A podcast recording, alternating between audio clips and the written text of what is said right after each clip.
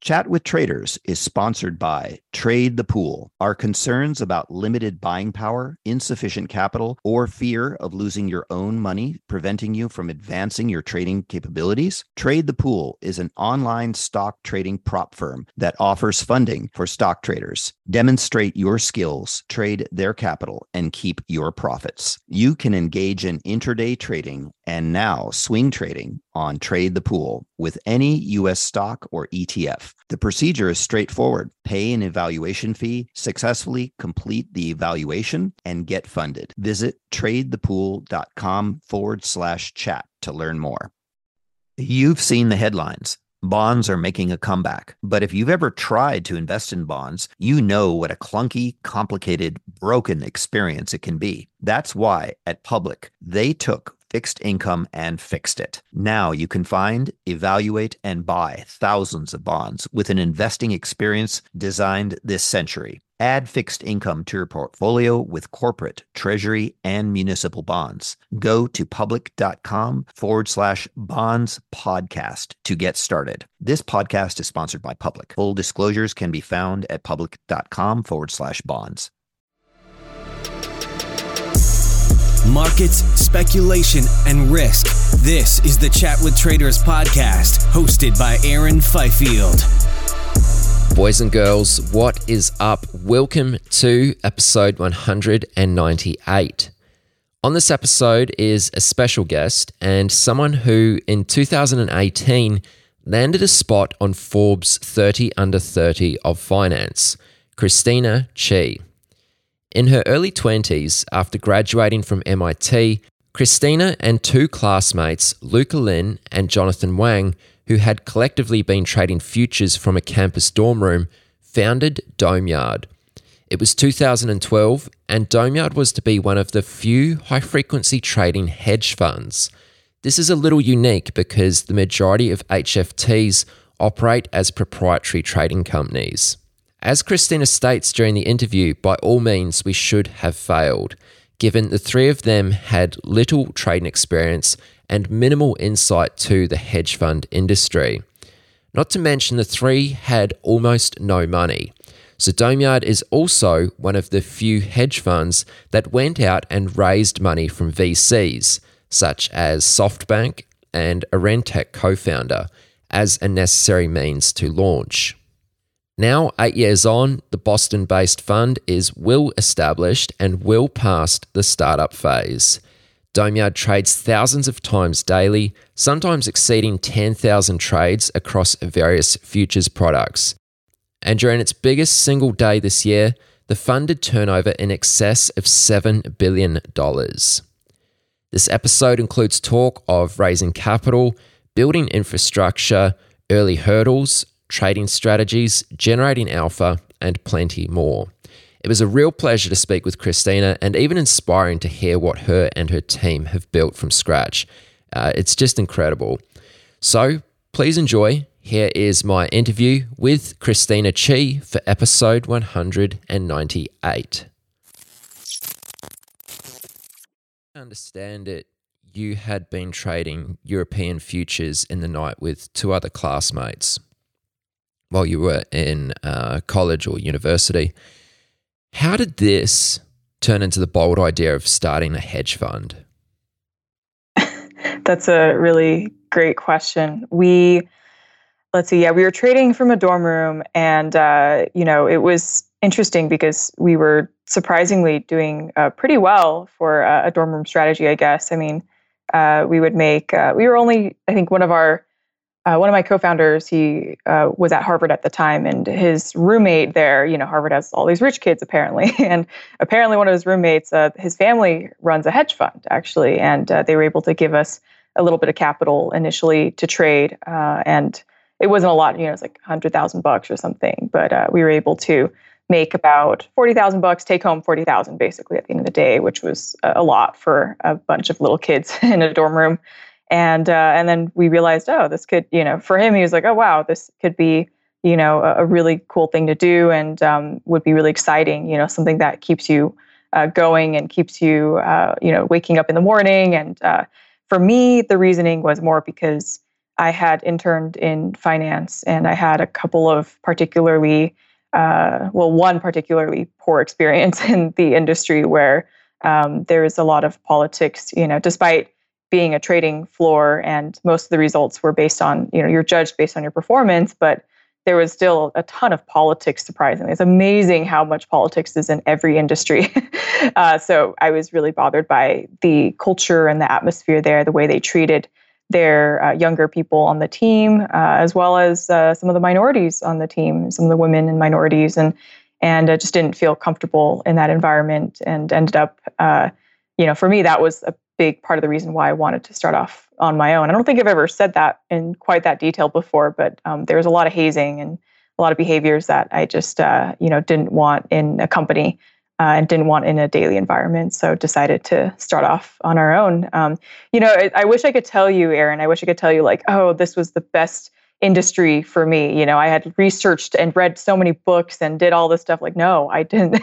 I didn't read any. I was not an expert in machine learning or high frequency trading or finance at all at the time. It was just purely driven by uh, a desire to to have a company with a better culture on my end and a better, healthier environment. Uh, and people always think it's ironic, you know, you're high frequency trading. how can you be ethical and, and moral? And it's like, well, you know, we've had a really great environment for the people on the team at least, and uh, and we can definitely talk about that more as well. So yeah. So you interned at a couple different places. You weren't a fan of this. Uh, did your you have two other co-founders at Domeyard? Did they have somewhat similar experiences to you? Uh, we all came from different backgrounds. We actually weren't friends before starting the company together, uh, but we did have one thing in common, which was the same career goals in mind. Um, we all wanted to do something, you know, related to finance or fintech, and uh, all cared about the startup industry as well. So uh, we did have different backgrounds. So one of them uh, had a more math and physics background, and the other one was a computer scientist. And uh, but we were all young, we were all inexperienced, so it uh, definitely you know was helpful in certain ways in that we had different skill sets and backgrounds, but also unhelpful in that uh, we our founding team we didn't have someone like a, a thought leader in the space, you know, or someone with any amount of experience. So it was really an unknown path that we were kind of going down that we had never been down before. Mm. So this capital which you had initially that you were trading around with, um, how were you trading that? Were you using algorithms right from the get go, or was it kind of click trading? How were you making trades in European futures? Oh, was a great question. I mean, we were literally using like interactive brokers. You know, we had set up some, uh, you know, very wonky uh, quantitative based strategies. They were still systematic. They still had certain triggers that we would use. You know, we might do a basic mean reversion strategy, you know, or a basic momentum strategy, just things that you um, can implement relatively quickly and easily. Uh, the holding, we were, were we intraday? Yeah, we were actually intraday by that time already. Um, but they weren't high frequency in terms of the amount of times they would trigger. You know, it's not that much during the day. So uh, you know, it's impossible to create an HFT business overnight or in a dorm room. It's impossible. But we realized that the faster we were, the more of an advantage we would have. Um, and surprisingly, the more uh, fair of a playing field it was for us, which I know sounds ironic, but you know, the fact that the only thing hindering us was just being a little bit faster, you know, and uh, that we didn't need any, uh, you know, we didn't need any insider information. We didn't need any uh, you know, kind of broader sources of data rather than just market data. That's all we needed. And uh, so that was really great to kind of see. And uh, we decided, you know, why not continue making this, um, seeing what we can do on the technology side to improve um, the latencies we had. And back then, you know, we didn't even know, and we knew it was high frequency trading, but um, this was before Flash Boys came out, by the way. So this is before the reputation of the industry tanked. um, so it was a, a, different time period, you know, altogether, and uh, we weren't driven by, you know, really anything that was written in the book because that the book hadn't been published yet. As you've pointed out, you had minimal experience trading and in finance. Like, yeah, sure, you had a little bit. Um, you also weren't well capitalized, but you had this idea to launch a hedge fund. How did you actually set out to get this off the ground? you're right. We had no money. Uh, I also had no credibility uh, and no connections at the time, which was not very helpful whatsoever. Um, by all statistics, by all means, we should have failed. I think we were just driven by passion. Really, was the biggest thing. Is it just we woke up every day very early and set about doing this, and you know I'd work every waking minute, and that that's really what what drove me to to get somewhere. I think um, there are a couple things we did do differently to uh, make sure that you know we would either have an edge or we could at least maintain some operating runway. One was raising venture capital, which for a hedge fund is almost still almost unheard of, but it's becoming a little more common. Um, you know, there's uh, funds like you know Quantopian, for instance, back when they had a hedge fund. You know, they also raised venture capital as well to fuel their uh, unique fund. We've also done the same thing. We raised venture capital um, as well from some great folks in the industry who who believed in us and wanted to maybe pass the baton or see what we were made of, you know, whatever it was. But um, that that support was fantastic. It also gave us the credibility that we didn't have at the time, but you know, desperately needed. So so that was one way that we you know went about things. The other was building all of our technologies from scratch as well, which is both good and bad. Um, I don't know if I could really recommend that to anybody today because the the world is a different place than it was even five years ago or eight years ago. Um, it's a different scene today in terms of what the technology landscape looks like. Um, but there was not a lot of high frequency technology out there today. There was not a lot of open source either. So uh, all we could really do is scrap it together, uh, which meant actually the side effect of that is we have our own IP. uh, we have a lot of value, uh, valuable stuff in house that we could always capitalize on one day, or you know maybe we could decide to sell it one day if we wanted to you know so that that was really great. Also if something goes wrong we can go in and fix it ourselves. I don't have to call you know a hotline and wait on the line and stuff. So so that was great. Um, but the bad side the downside of it is it takes forever. I mean it was an unknown timeline an unknown path and an unknown timeline which is scary it's like the last thing that you want to do is not know when you're going to launch you know as a hedge fund and it's it's extremely frustrating um, happy to elaborate on that if you'd like to yeah, I'd love to ask you some questions around raising capital and also building out your infrastructure. Uh, just before we do, though, I have a question about why you were fixated on high frequency trading from the outset. I wanted to combine finance and technology, and didn't even know what fin. You know, fintech probably wasn't a thing back then. Uh, but I have a more technical background. Same with my co-founders, and uh, you know, during some of my internships, we would basically, you know, make guesses onto whether, let's say, we'd guess whether Google stock would go up or down tomorrow. And I knew that wasn't the type of strategy I wanted to do. Uh, I wanted to be a little bit more mathematical, and uh, you know, that's when you figure out, oh, there's, you know, you could do some market making and stat based strategies uh, and have a more uh, a more systematic approach to those strategies. And so, so that was the biggest impetus of doing, um, I guess, quant. And then when we were doing quant, we are like, oh wait, you know, the the faster, the the more money we made. and uh, I know that sounds like a really, I mean, to some people, it's a really selfish reason, but um, that was really the biggest thing was, wow, we could really do this, and um, and being faster, we could really start to compete against the big guys in our space and um, you know make a name for ourselves hopefully one day. So that was uh, the naive goal back then. Okay okay. Now on the subject of raising capital i guess you kind of explained it a little bit but i'll just ask you again um, why did you need to raise capital? And was that capital like the investors funds were they intended for building out your infrastructure and building out the actual fund, or were they intended to be were those funds intended to be used as trading capital?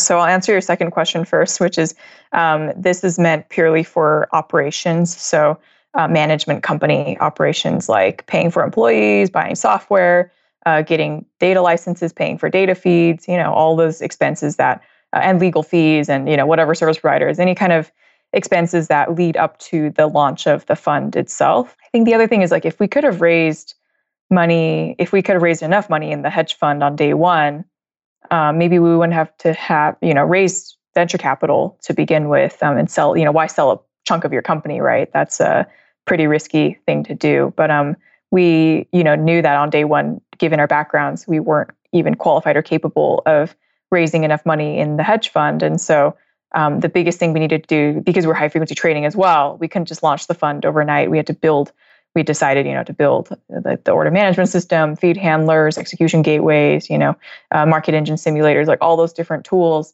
uh, pretty much from scratch. And so that was going to take a lot of time, and that's why we needed venture capital. We told them we were going to use it to build those technologies, and then eventually, you know, get to a stage where we can launch the fund and raise a separate amount of money for the fund. Um, the investors are actually largely separate. There is a little bit of overlap. There's some investors from you know, like maybe firms like Renaissance or somewhere where um, they are both um, angel investors and also, um, you know, hedge fund investors too. So they might serve two roles. But for the most part, um, our hedge fund allocators are uh, a very different group of, you know, they're fund of funds or family offices, very different group than the, you know, traditional VCs and, um, you know, other high net worth individuals that we raised from on the operating side. So, um, so we did do that. And then I forgot your first question. uh, it, you pretty much explained it. It was just why did you need to raise capital? Oh yeah, I mean desperate. we were just desperate for money, right? In times like this, when everyone's in a crisis too, right? It's like if you if you need the money, um, would I rather own hundred percent of a tiny pie, or would I want to expand that pie and own a small slice of a big pie? And I was like, well, for my career path right now, you know, I'm not that greedy, and I, I'm just starting, so I was willing to own a small slice of a big pie if that meant stability for the next couple of years. That's really interesting how there's kind of two classes of investors which are invested in your business. So you've got the the venture capitalists which were involved in helping to launch the business and then you've got your more traditional type investors who are invested in your trading performance. Is that correct? Right.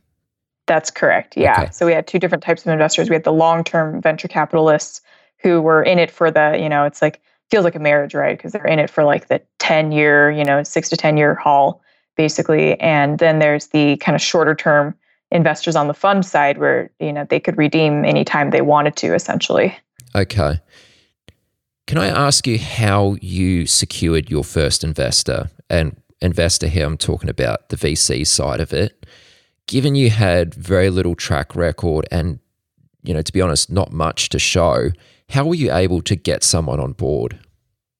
On the venture side, it's actually easier to answer because the venture side, literally, you just go to the startup events and pitch, you know, at those events. Usually at the angel and seed stage, people invest in people, right? Um, they shouldn't be investing in uh, numbers like revenue figures because you shouldn't really have any. And if and if they do judge you by that, uh, it's a very inaccurate indicator of future success because most companies, you look at like Twitter, or I don't know, Uber, you know, certain companies like that, they didn't have any revenue until much later on. And some of them haven't even, you know, a lot of firms haven't broken even yet, even though they've gotten millions, billions of dollars in funding. So, so it's based on people uh, at that stage, um, which was great. But then when it came down to raising money for the fund, it was a different story. It's almost like separate uh, strategy in terms of, you know, having it was a little bit more about showing some numbers. Uh, and we couldn't really, because we didn't have any numbers at the time to really show for high frequency strategies.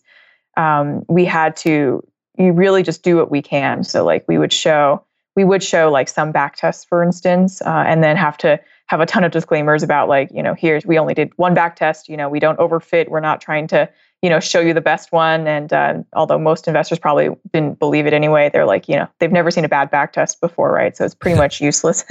But we still you know tried to explain our methodology. We explained what we were doing. Um, we did offer day one investors more lower fees and higher controls so more liquidity.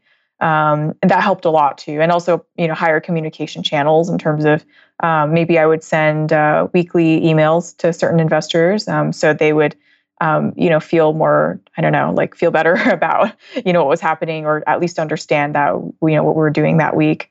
Um, and then, you know, obviously offering them a discount on the fees and um, lower, you know, better liquidity terms so they could maybe redeem at any point in time, um, maybe get rid of the lockup period, you know, things like that. Um, that helped a lot. And one thing we realized is even if we got rid of the lockup period, you know, no, not a single investor redeemed, um, you know, within, let's say, one or two months or even within a year. Um, usually, when an investor makes a decision like that, if they're a good allocator, they're in it for the long haul. but they just like having that free option available in case there's a pandemic, you know, in case there's some event where they actually absolutely need the liquidity. So, um, but yeah, that was really helpful from day one to kind of get that. And then there also, um, what's interesting, Aaron, is there also are um, quite a few investors out there that particularly allocate to day one funds, you know, and they do expect the kind of lower fees and they expect, you know, maybe a side letter or whatever.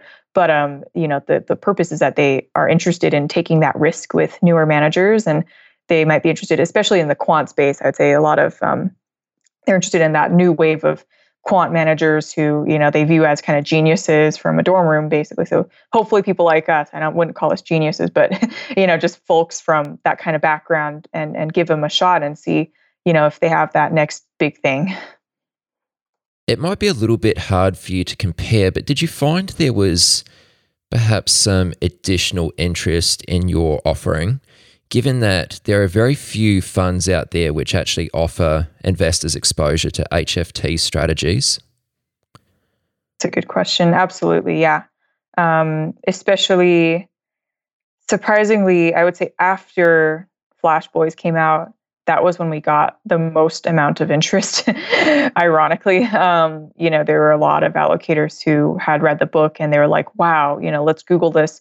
What are the high frequency trading funds out there?" And it turns out every other the you know the big high frequency trading funds they all change their language on their website now they're you know they'll say electronic market making or low latency trading you know they'll try to get rid of that uh, bad reputation and image associated with high frequency. We were the only firm that wasn't afraid at the time to just proudly say look we're high frequency trading you know i've never bought order flow or front run or back run middle run a single person out there. Uh, and uh, but we do high frequency trading. We're exactly the definition that you would expect of uh, what high frequency trading is because we're trading literally in the you know nanosecond resolution here getting data at that you know at the high speeds and then trading thousands and thousands of times per day you know recently like this year the the highest we reached um, in terms of volume per day was 7.1 billion so you know that that is pretty much the definition of what high frequency trading is um, and so, so we were doing that. We were like, we're HFT, so people Google us. We show up, you know, SEO. We we would show up at the very top uh, without really trying, and uh, people would just reach out to us and be like, hey, you know, we heard about you. Uh, can we schedule a phone call? So, so that happened as well um, after a certain point in time, and uh, was relatively, you know, nice and helpful. I mean, obviously, people would always have concerns like, hey, you know, what do you do? You front run, and like, how do you handle order flow and things like that. And we would just simply say like, we don't, you know, we don't buy order flow at all.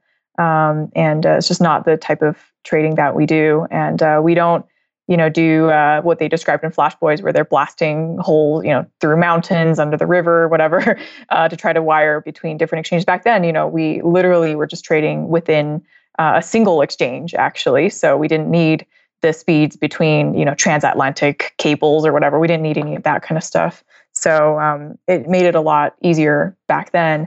Uh, and then, you know, over time as well, the I think a lot of the myths in the book have been debunked or explained um, by folks over time. So most of the investors have gotten a lot more, you know, educated about our field, which has been helpful too. I'd like to spend a little time speaking about how you built out the infrastructure. So you mentioned earlier that you built everything from the ground up, from scratch, internally. Um, is this unique for a HFT fund to do so?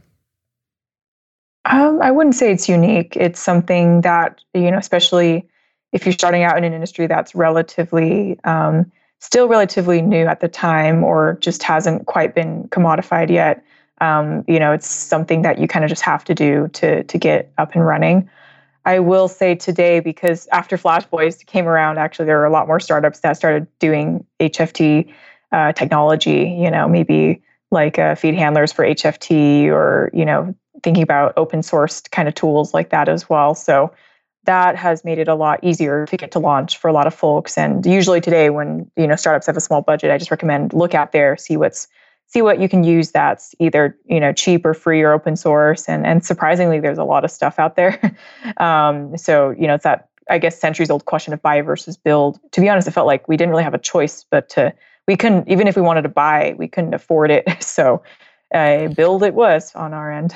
Right right. I mean yeah, it was probably a lot of cost up front and a lot of time spent. But does it feel like that's kind of optimal for you now? Like that's the you know the the ideal scenario is that you ha- own all your own software now uh, it's great today it was really awful before we launched i mean you know there were many frustrating days because uh, we just had such an unknown timeline of like we had to we had roadmaps we tried to map it out you know our investors demanded to see roadmaps and budgets and things like that and we could try our best to do the roadmap. And then um, it felt like uh, i don't know if you know like zeno's paradox maybe i don't know. It was like one of those paradoxes we fell into where one task turned into two two turned into four and it just kind of grew and grew. And you know you would think a trading system sounds so simple and then you look at all the nuances and details and all the data sets and every single nuance in every data set and and just all this stuff. And it was quite a lot to to deal with for you know a small team at the time. So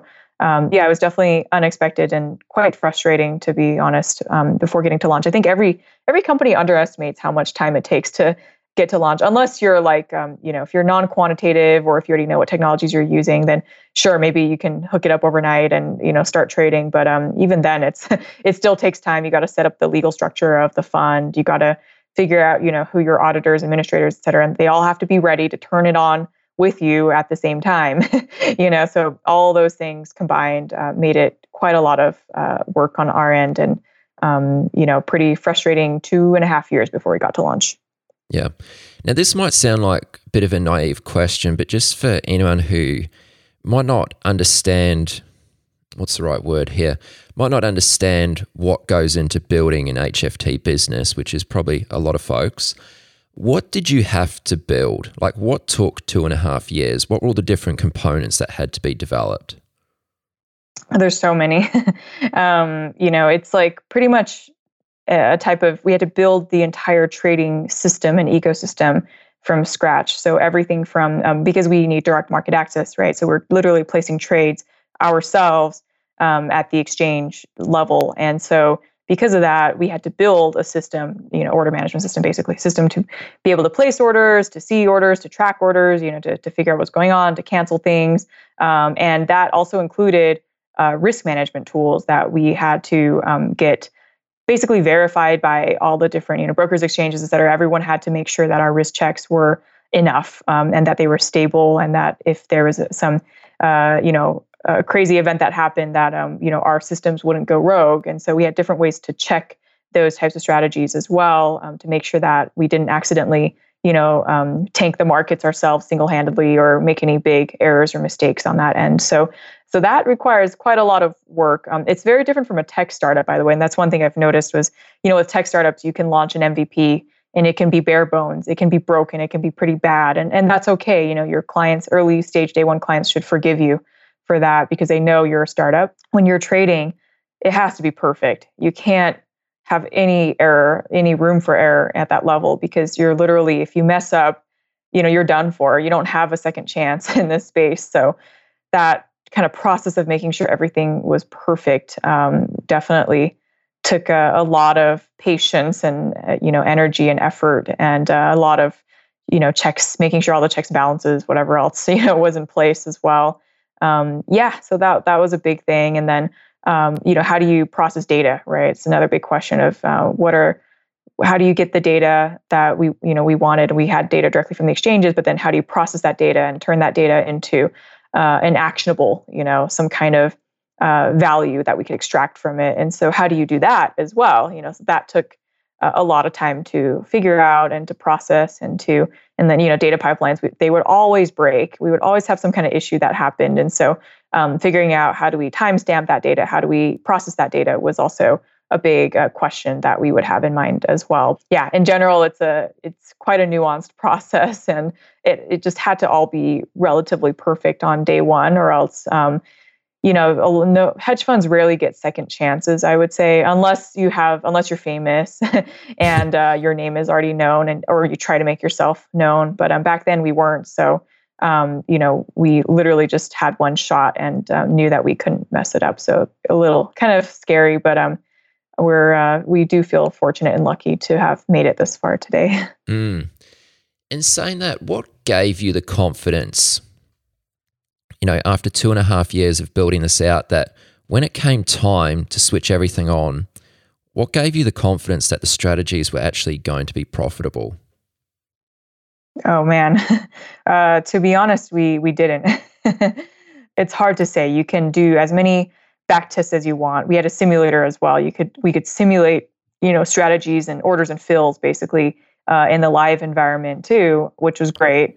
But um, even then, you know, it's hard to replicate 100% what's going to happen in reality. So um, we did as much as we could, test as much as we could, and then one day, I remember the first day we launched, we were just kind of like, you know what, screw it, let's just let's just trade, let's just do it. You know, we got to take a. We were very risk averse at the time too, and we're scared, you know, to do something we've never done, and we're just like, you know what, let's just let's just try it, turn it on, see what happens, and hope for the best. And uh, that's literally you know what we did and uh, thankfully things didn't blow up on day one. Thankfully nothing you know crazy happened and we were like okay this is great. Actually we could you know we figured out you know we needed that kind of feedback from the markets and um, we're able to fine tune the strategies even more and uh, just continued going from there. So um, but yeah it was definitely a relief to finally have launched and to be able to tell people okay we finally launched, we're no longer, uh, you know, felt like I was a fraud all the way up until we launched. and so we're like, oh, we're finally a real hedge fund, you know, and we can uh, have a real track record to show people, which was fantastic. You're in business, yeah. Are you a developing or seasoned day trader who trades the US markets? Is the only thing stopping you from getting to the next level is having enough capital to trade? Trade the Pool is a unique online stock trading prop firm that funds stock traders worldwide not having to risk your own capital can help you focus on other things like making better decisions on your trades. There's no PDT rules to worry about. You got more than 12,000 stocks and ETFs to trade, long or short, and professional tools at your side. How you get funded is you show them your skills through a straightforward evaluation process. Once you pass the evaluation, you get funded and trade with their pool of money and split the profits. Don't let the lack of buying power, capital, or fear of losing your own money prevent you from taking your trading to the next level. Visit tradethepool.com slash chat to learn more. Another day is here and you're ready for it. What to wear? Check. Breakfast, lunch, and dinner? Check. Planning for what's next and how to save for it? That's where Bank of America can help. For your financial to-dos, Bank of America has experts ready to help get you closer to your goals. Get started at one of our local financial centers or 24-7 in our mobile banking app. Find a location near you at bankofamerica.com slash talk to us. What would you like the power to do? Mobile banking requires downloading the app and is only available for select devices. Message and data rates may apply. Bank of America and a member FDIC. Just recapping those first few years, looking back on it, what would you say were some of the, you know, the breakthrough moments which you had and also some of the unexpected challenges which you came up against? Oh, there's so many. Um, I don't even know where to start. I would say, like when we first started the business, uh, we wrote down, you know, some of the things that we wanted to save money on, and some of the things that we wanted to spend more money on before getting to launch, because uh, we had such a limited budget. But there were some things that were worth. Uh, hopefully, you know, we thought were worth spending some money on, like a good lawyer is a good example, or maybe finding a good broker, you know, uh, like someone with a reputation as well, auditors, et cetera um, we could splurge on. And then, you know, things that we valued, like we wanted to be a flat organization. Uh, back then, everyone was called partner. And, uh, you know, see, and then it actually did not go too well. And I have so many reasons for that. And um, we wanted to have perks almost like, I don't know, we're a bunch of naive kids, right? So we literally thought about like, let's make this like Google, like a Silicon Valley company with like free food and unlimited vacation and all these great perks. We quickly realized like that those are both really bad ideas on the organizational side. Um, you know, you don't want to call someone we hired like literally like head of HFT from firms like Citadel and uh, you know Getco back then and other firms um, and a KCG back in the day as well. And uh, they would come in, they'd be like, "Wait a second, you know, why do I have the same title as this kid who graduated? Not you know, not necessarily me, but like, what about this kid you just hired, right? Who just came out of school? you know, why is why is he or she called a partner? And we were like, "Oh gosh, you're right." You know, um, we realized that. Um, people actually felt less equal because of that rather than more equal, uh, which was pretty bad. And then um, in terms of perks as well, just didn't work out. You know, people abused the perks like crazy, and uh, it was kind of unfair. It made it more unfair and gave people kind of almost giving people too much choice. Sometimes is a bad thing. So things like that, and then you know also splurging on things like lawyers and brokers and stuff. We realized quickly that um, it also wasn't worth it to hire just the biggest companies out there. Um, you know that it's okay to go for a smaller as a small hedge fund that uh, you know it's okay your investors aren't going to look down on you for hiring a, a, smaller lawyer you know so long as they are still qualified to do their job right? Um, so just things like that we made a lot of mistakes on. Um, trying to think of what else we we did so much wrong that it's just hard to even begin to um, imagine. So i'm just trying to think of what else there was Oh, I mean, we had to settle. We started off in my apartment actually after graduation. Um, we worked in my apartment for some time uh, until we were kicked out. We were evicted. and uh, the reason why we were evicted was actually kind of a random reason. Well, the cops knocked on my door late at night. But um, what happened was the, uh, oh, we were, we had built our server cabinets uh, literally in the closet of uh, one of the, like the master bedroom, basically. Uh, and we rigged our own electric you know, basically we rewired the electric system and built our own box and stuff. Um, and I think uh, Jay Wang, one of my, my co-founders, he actually electrocuted himself in the process. So we were clearly uh, not experienced at all. We should have hired a, you know, a unionized, I don't know, person, right, to do this. So we were doing some pretty sketchy things.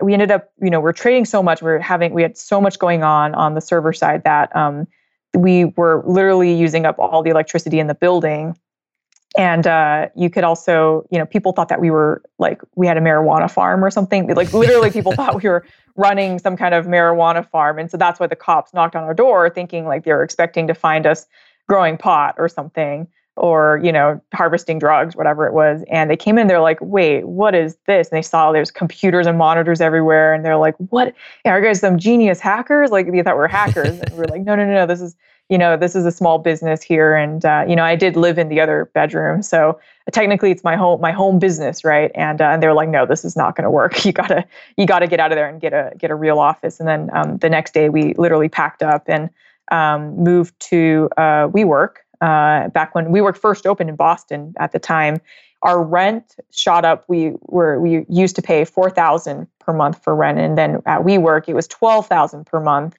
and uh, so it's three times as much. And the room we were stuck in, uh, you know, we work. They pack you like sardines in these tiny little rooms, and literally, um, it was the size of the server closet that we were um, that we had at the apartment. So it was just what a crazy, just a turn of events like that um, that really changed, you know, changed the environment and stuff. But lots of adventures like that that we were willing to go through, and you know, finally, we're very lucky to finally get to a point where we could launch, I guess.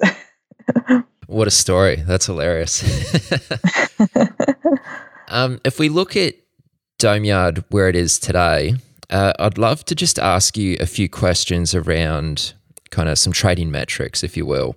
So, can you tell me how many trades do you average per day currently? Of course, it varies, but just on average. Yeah. um, recently, 2,500 ish, a little under 2,500 trades per day, which uh, recently has not been a lot. Uh, we've done more more in the past, uh, you know, depending on the market environment and stuff like that. But in general, it's in the up in the thousands, you know, uh, and completely automated. You know, people always like, "Are you really high frequency trading?" Yeah, you know, this is high frequency trading. You know, they're all intraday uh, and uh, holding periods anywhere between. I mean, I know this sounds like I'm, I'm not marketing and we're not fundraising. I'm just going to clarify that right now so that people don't, you know, SEC doesn't come after me again. Um, so I'm just saying we're not fundraising, um, but uh, you know, we holding period wise anywhere between, you know, less split sec, you know, like less than a second, microseconds, all the way up to hours these days. And we consider the hourly, you know, holding periods. We call we call them midterm strategies, but to every single one of our investors, that's still high frequency to to them because mid frequency is like weeks, so days. You know, it's a different. Um, we live in kind of different universes. It feels like a little bit, but but yeah, um, happy to answer any questions as much as I can without getting in trouble. Okay, so are you flat at the end of each day, like you don't carry anything overnight? We are. Um, we used to do some overnight stuff, but um, you know, realized that our niche was still in the the high frequency, you know, uh, mid, I guess, intraday type of strategies, and we also figured that the additional edge we would get from holding overnight um, wouldn't. Uh, it was mainly a constraint that we put on ourselves to be flat, but um, it's just something we've gotten used to over time. I would say there's really these days we could technically do overnight strategies again, but um, it's just something that we haven't really um, done yet for various reasons of you know just profitability, risk, you know all those different factors that we need to keep in mind if we did that. Okay, that number you gave before uh, two and a half thousand, I actually for some reason thought that number would be a bit higher. Oh yeah, uh, it could be up to uh, I don't know how much, 10,000, you know, 25,000. Okay. uh, it really depends on what we're trading and uh, how the markets are reacting and how much, um, you know what the liquidity profiles look like and other other things like that too so you know sometimes it's just actually during the virus you know the the volumes did shoot up uh, quite a lot because there's you know lots of speculators lots of um, day traders and and a, a, lot of institutions everyone's just very active right now so um, it did shoot up a little bit but for now you know it's uh, down to the 2000s okay. uh, the number of trades you make is that somewhat correlated to the the volatility of the market? Uh ooh, good question. Uh kind of yes and no depends again on what kind of strategy we're implementing. You know usually during very high volatile you know periods like like this basically um, we tend to have a lot higher volume uh, and uh, the hope is that we perform better uh, and can maintain some kind of neutrality to the markets so that's uh, that's definitely the case for i would say of actually most high frequency trading firms as well as just during periods of um, you know higher volatility uh, there t- tends to be just more naturally more opportunities uh, out there for folks to to see and utilize. Right. And are you able to share your win rate?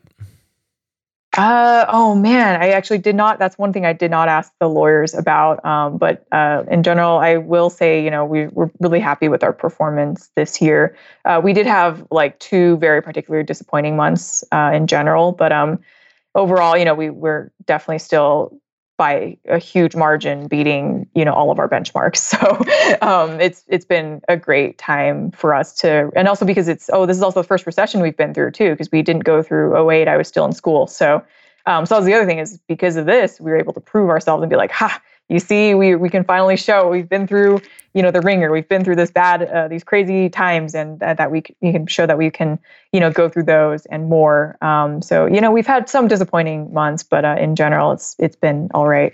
Okay. And how about average daily turnover? Of course that would vary with the number of trades but uh, just broadly speaking.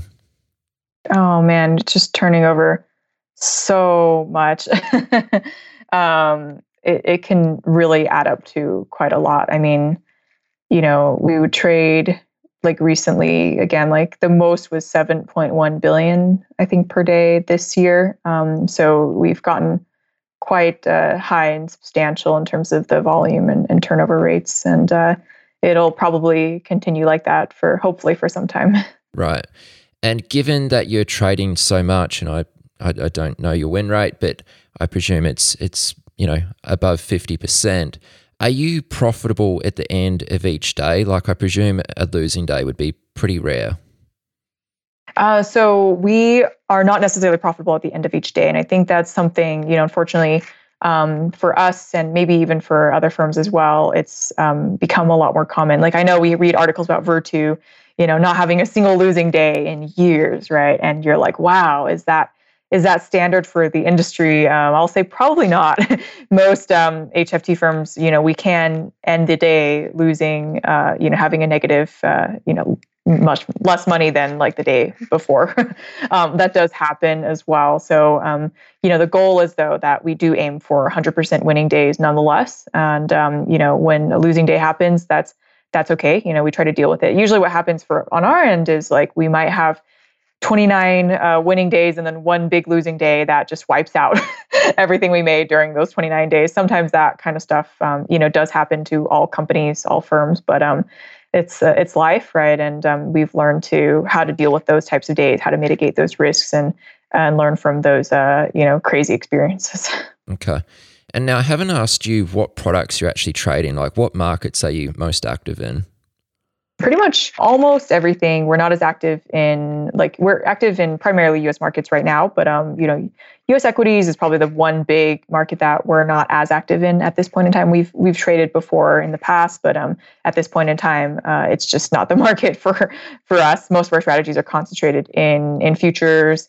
Um, and we have a lot of FX at this point in time as well. Um, we do have some option strategies that we're utilizing at this point too. So, uh, yeah, a, a, lot of, uh, I guess, you know, Delta One strategies and uh, not a lot of equities, although it's something that, you know, we've every year, every month we consider like, oh, maybe we should go back into equities again and try it out. Um, it really just depends on the conditions and, you know, what, uh, what we're testing. We're constantly testing things behind the scenes and, uh, figuring out whether or not it's the the right time to pursue something.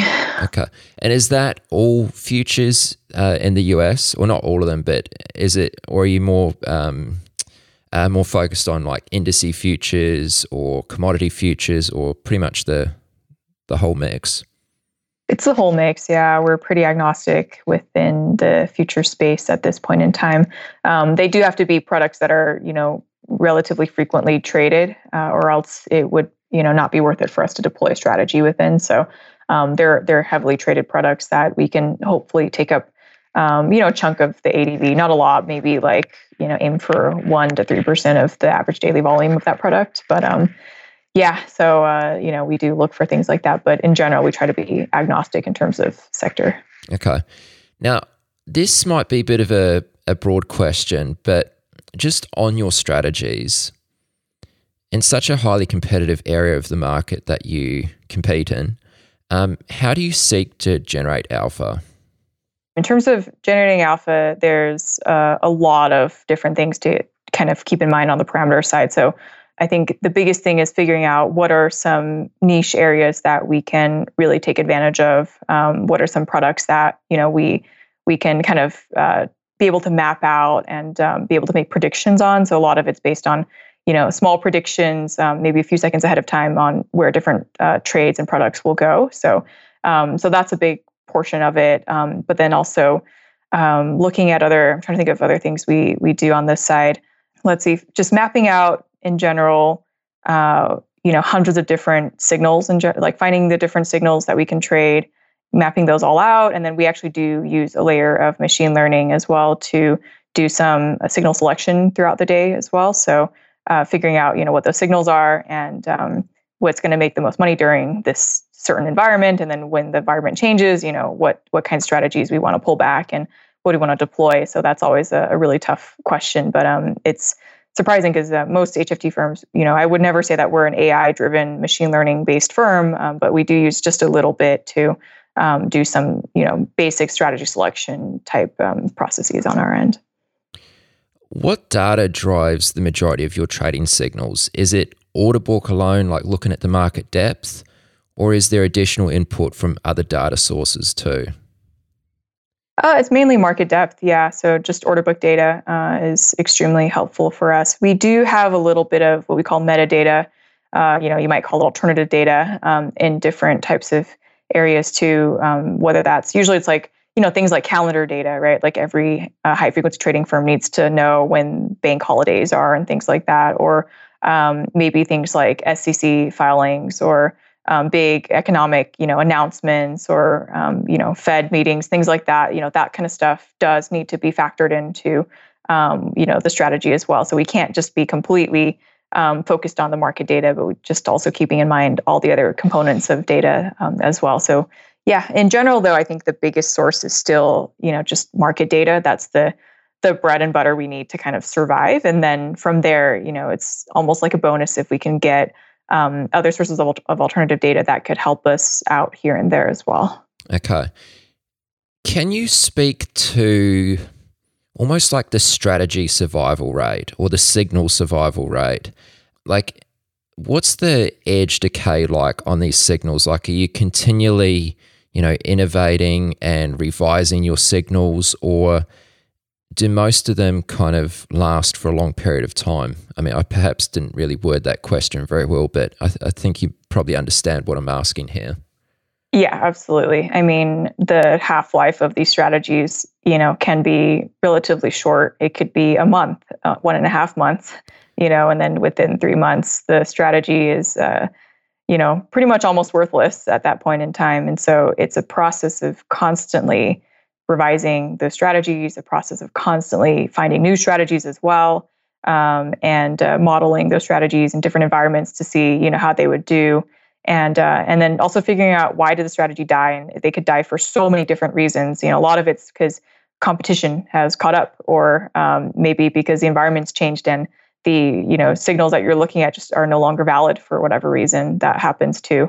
So there's there's all kinds of different reasons but um, it's uh, just important to be able to figure out when it happens and why uh, and be able to move on quickly and not get too uh, attached to one or two you know strategies. But um, you know we have like hundreds and hundreds of different types of signals to potentially deploy and take a look at. So so um, just making sure we're careful there. Um, I know there's stories about like I don't know if you've heard there's stories of like Renaissance, for instance, and other types of funds where you know when people leave their those types of firms that are doing really well, one of the biggest reasons why um, it's hard to spin out of certain you know successful HFT firms and to just do your own thing and be more successful is a lot of it's because they're constantly revising their strategies over at Renaissance as well. I'm sure um, and uh, you know, when you steal a strategy, by the time you get to launch three months later, that strategy is already dead, and it's just no longer um, effective. So that's uh, definitely something that we do as well on our end. Is just um, you know, it's not on purpose, but just the nature of high frequency trading is just that the the opportunities you find um, may not necessarily last uh, for a very long period of time, and they might be really niche.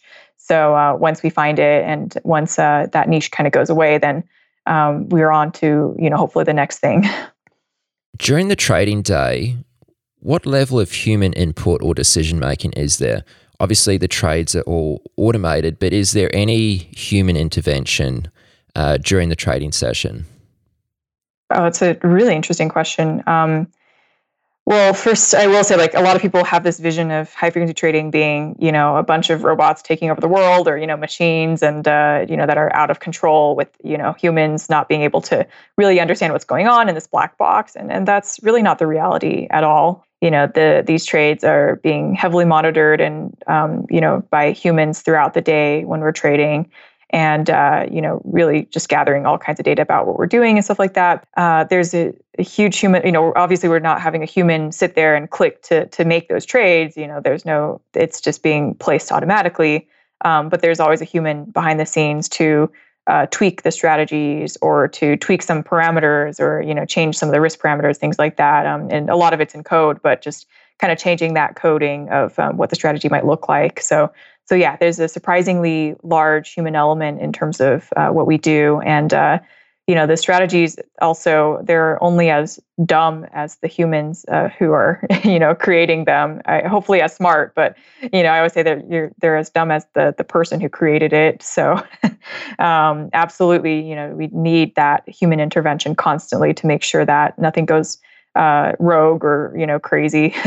um, the other thing is like I'm trying to think of you know the markets as well right? Because um, this isn't like a closed loop game. It's not like a game of go or i don't know chess where there's rules and everyone's going for the same goal.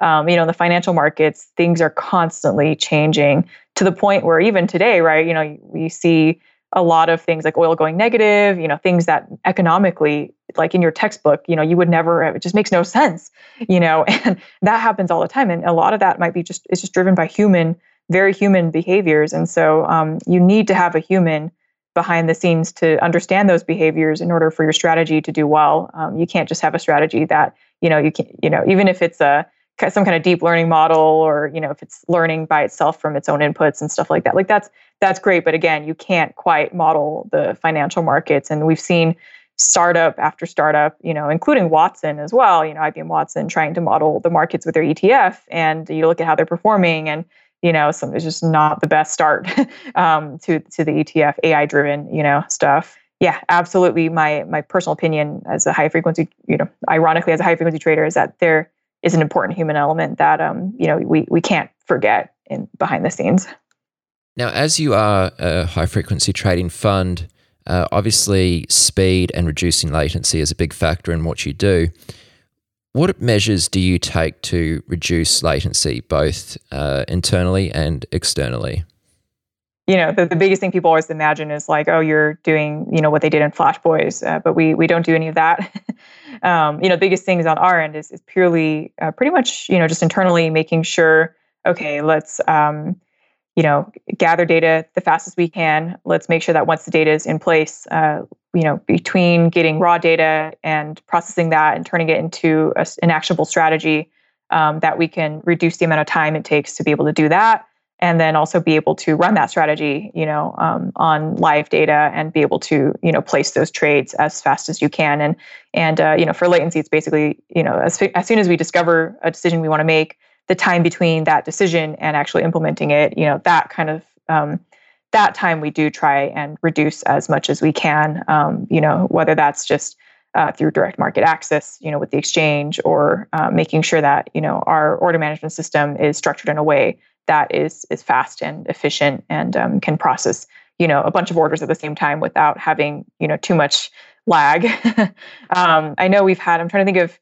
Uh, we've had some. I know on the development side, like uh, we'll maybe consider like sh- you know even just things like shortening names of stuff uh, might help a little bit too. So um, just making sure that our names are a little bit shorter so that computer wise you know it takes a little less time to process um, so stuff like that might might work as well and then um, making sure that we optimize for different strategies on the latency side you know the strategies themselves so making sure that um, we're optimizing on that front so that they can be uh, you know code wise right to be a little bit faster and uh, take a little less um, processing time in order to complete. So so that's definitely important as well. I will say one other thing though is um, you know, I know everyone obviously talks about speed and thinks about speed when it comes to high frequency trading, but um, uh, on our end, I think we found our niche in terms of, um, you know, we're we're not trying to aim for being like the top fastest uh, high frequency firm out there, and I think most firms are like that these days, where you know we don't play the hardware game actually. So um, we used to, we used to like you know uh, assemble our own hardware, buy the best thing out there, and then we realized every year they're going to release a better, I don't know, FPGA, a better you know piece of hardware somewhere out there. And um, do we really want to pay an extra million dollars? Is it really worth it you just realized it, it just wasn't at some point and there were lower hanging fruit um, in different areas a big reason by the way is also because um, at the exchange level um, if their latencies are slow um, and there's a lot of jitter happening at the exchange level then um, even if we did place an order really fast, uh, you know, the the decay, there's still a little bit of a decay in terms of the timing it takes and the alpha that we end up getting. And so we we're like, well, why don't we just figure out you know, um, we call it lower hanging fruit in terms of maybe better signals or um, looking at better products out there that you know we could take more advantage of without having to um, compete at the, the you know microsecond level all the time. So that's you know going for strategies that are uh, have longer holding periods as well and uh, may not be you know what you would typically expect of high frequency trading, just trying to be fast, fast, fast. now, one of the things which I understand about HFT strategies is that they have um, capacity constraints. And that's what's kind of interesting about what you guys do is you are a fund where most traders who are running HFT strategies are mostly prop model, uh, whereas you're a fund. And I guess that's one of the reasons is because um, HFT strategies typically have constraint capacities. How do you deal with that aspect of it?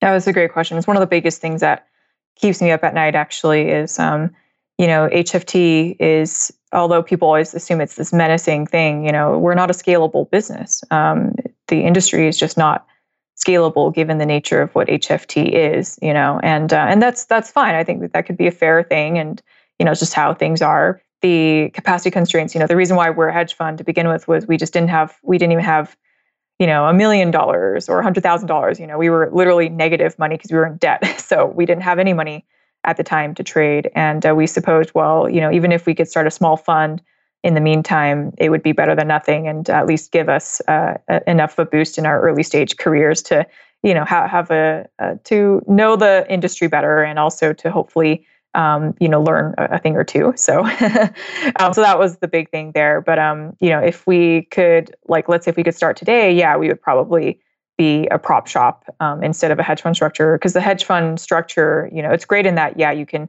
you have all these external investors coming in, you know, and uh, and that's good for us to get to know the industry better and to see what's happening out there and to meet some great investors. The bad part is obviously it's just it's a lot of extra work um, you know to have to do the weekly you know sending newsletters out or sending emails and um, you know answering questions and stuff but also uh, regulatory wise too you know registering with uh, all the different you know sec nfa uh, whatever other uh, countries and jurisdictions that we want to be involved with um, so that is you know just a lot of administrative work costs you time and money uh, having a director in the fund, you know, thinking about the legal setup of the fund structure, all this other kind of stuff. Like that costs a, surprisingly a lot of money even before getting to launch. um, and so, so yeah, that was kind of the trade off that we uh, had to make, I guess, in order to start the hedge fund structure. Right. Now, Christina, just one last question before we uh, close it out here. Is high frequency trading as profitable as everyone understands it to be. I'm not sure if this is public information or if you're able to share it, but if if so, are you able to share some performance numbers? Yeah, yeah, absolutely. So I would say it depends on who you are, because some people imagine that HFT is just this money making, you know, cranking machine that uh, you know never loses and stuff like that. And that's definitely not the case at all. It's a very uh, you know, it's fallible. It has issues, and uh, a lot. That's the reason why a lot of HFT firms, you know, that existed ten years ago are no longer around today. Right? It's because they they still uh, died for one reason or another, or they got acquired, or they just were no longer uh, the profitability that they used to be. I think a good analogy, by the way, is like in the crypto space as well. You know, where if you started a crypto hedge fund, I don't know, back in 2012 or 13, yeah, maybe you were great. You know, you you're good. Congrats on being one of the you know earlier funds, right, in that space. But um, if you started a crypto fund today, you know most of the alpha is going to be uh, pretty much gone you know so it's it's kind of a similar thing where uh, it, it gets harder and harder to compete as more people uh, flood the industry like that. Um, but i will say like it was really surprising for me because we had spent two and a half years literally making no money at all which is you know for any startup that's extremely frustrating and uh, you know almost like heartbreaking to to see. And then the day that we started launching the strategies and stuff um, you know, we were super nervous. And I remember turning it on and literally there was nothing. Like we weren't trading at all and just nothing was happening. Um, and was, we are just waiting around the the table, you know, at our in our office, just huddled there, being like, "What's going on? You know, why isn't anything happening?" And then we just kind of gave up. By the end of the day, I just went to go grab. Uh, I think I went to go, you know, eat some ramen or something, and then uh, someone called me over there, like, "Christina, no, come back! It's finally starting to trade." And I was like, "Oh my gosh!" You know, the market's right about to close, and we literally started trading at the close and we checked our balance and we had made $70,000, you know, in like a minute. and we were like, "Oh my gosh, that's that's more money than my parents make combined in a year."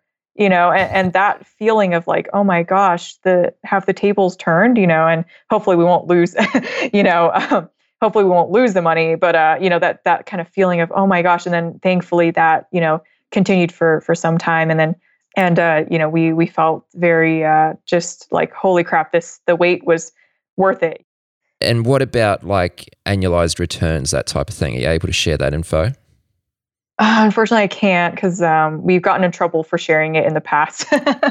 Um, for like uh, it, it's considered marketing uh, and uh, it just does not go well with we were audited quite extensively in the past couple of years or so uh, and this was always one of the things that they always get us on is they'll listen to the podcast and be like, oh, you know, you were, why did you say that? And why did you, why, why did you have this tone when you said it, you know?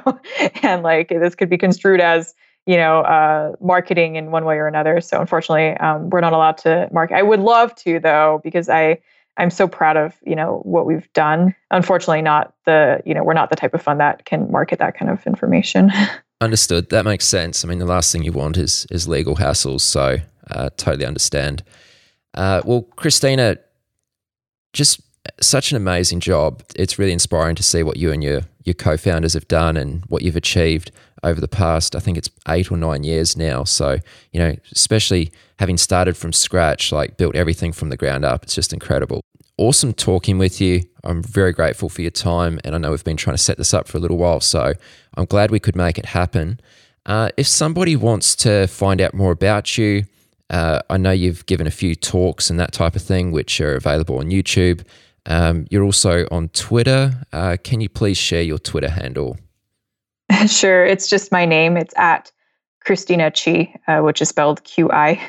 um, yeah, please feel free to check it out. I'm a little crazy on Twitter, which uh, a lot of people don't like, but uh, I think it, there needs to be more loud vocal voices in in this industry. So, um, and hopefully, hopefully, I have some reason in terms of most of the stuff I say, uh, and am not just completely crazy uh, like some other folks in this industry, which is fine. But you know, uh, everyone has a different personality, so feel free to you know check that out. And then also um, recently I, have been working on a data venture as well. So uh, if you guys are interested in uh, market data uh, and uh, infrastructure co-location that kind of stuff um, you know definitely feel free to reach out as well because we do some uh, really cool stuff on that front too.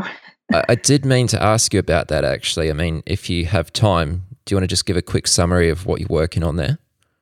Sure, sure. Um, basically, you know, one of the biggest challenges we faced when we were launching the hedge fund was we had spent over a million, a shameful amount of money, over a million dollars on uh, data and infrastructure. And, uh, and we feel like that barrier to entry is way too high. We want to lower that barrier for other folks out there. Uh, and just so you know, this has nothing to do with Domeyard. We're completely unaffiliated. You know, that we're not front running. You know, Domeyard's not taking that data at all from anybody, so it's a completely different venture. Um, but basically, just offering um, you know data that's a lot. It's the quality that we expect uh, from you know institution quality data but um, we sell it a la carte. So it's broken down. You can buy literally just one security if you wanted to, uh, or you know the entire thing if you wanted to. But the goal is like we make it a lot cheaper for folks and lower that barrier to entry. So it's called Databento. If anyone's ever curious, like bento as in the bento box. um, and the goal is like you know people can purchase data from various different sources. Um, and it's we do live and historical, so um, you can have live data feeds from various different sources, uh, but uh, in smaller chunks than uh, what we typically see in the market. So uh, yeah, that's a, it's been fun to work on that. It, for me, it's meaningful because you know I've been spending people always ask me questions about morality like uh, you know you're an hft right like how how immoral can you be uh, and i've always wanted to do something that hopefully would bring some value to the industry and have some meaning and so uh, for me Databento has been fantastic in terms of bringing that kind of value and i'm very lucky to you know be able to have um, you know to have the hedge fund reach a stage where i can be more hands off now and that we have a team and that you know the team is fantastic to to kind of take over a lot of the day to day um, you know operations and things that I didn't want to do as much. So um, so that that's been very lucky. And then you know to be able to start this data venture and hopefully help people out. Um, that's been a dream come true for me. Yeah, that's cool. That's really cool. Uh, I'll make sure to include a link to that in the show notes. And if someone wants to find out more about Domeyard, uh, what's the website? It's just domeyard.com. okay, nice and uh, easy. yeah, just so people know we were named after the uh, MIT Dome and Harvard Yard back then. Uh, we didn't want to name the fund after ourselves, and then by coincidence, the uh, .com was uh, you know pretty much free, so we were able to snag that pretty quickly and uh, got pretty lucky with the name. nice, nice. Well, Christina, very grateful for your time. Really appreciate you doing this. Thank you very much, and uh, we'll talk again soon. Thank you, Aaron. It's been an honor. You've reached the end of this episode of Chat with Traders. But rest assured, there are more episodes loaded with real market insight and zero hype on the way soon. So to stay updated with each great new release, subscribe to the podcast in iTunes. And we'd love it if you'd leave a rating and review. We'll catch you next time on Chat with Traders.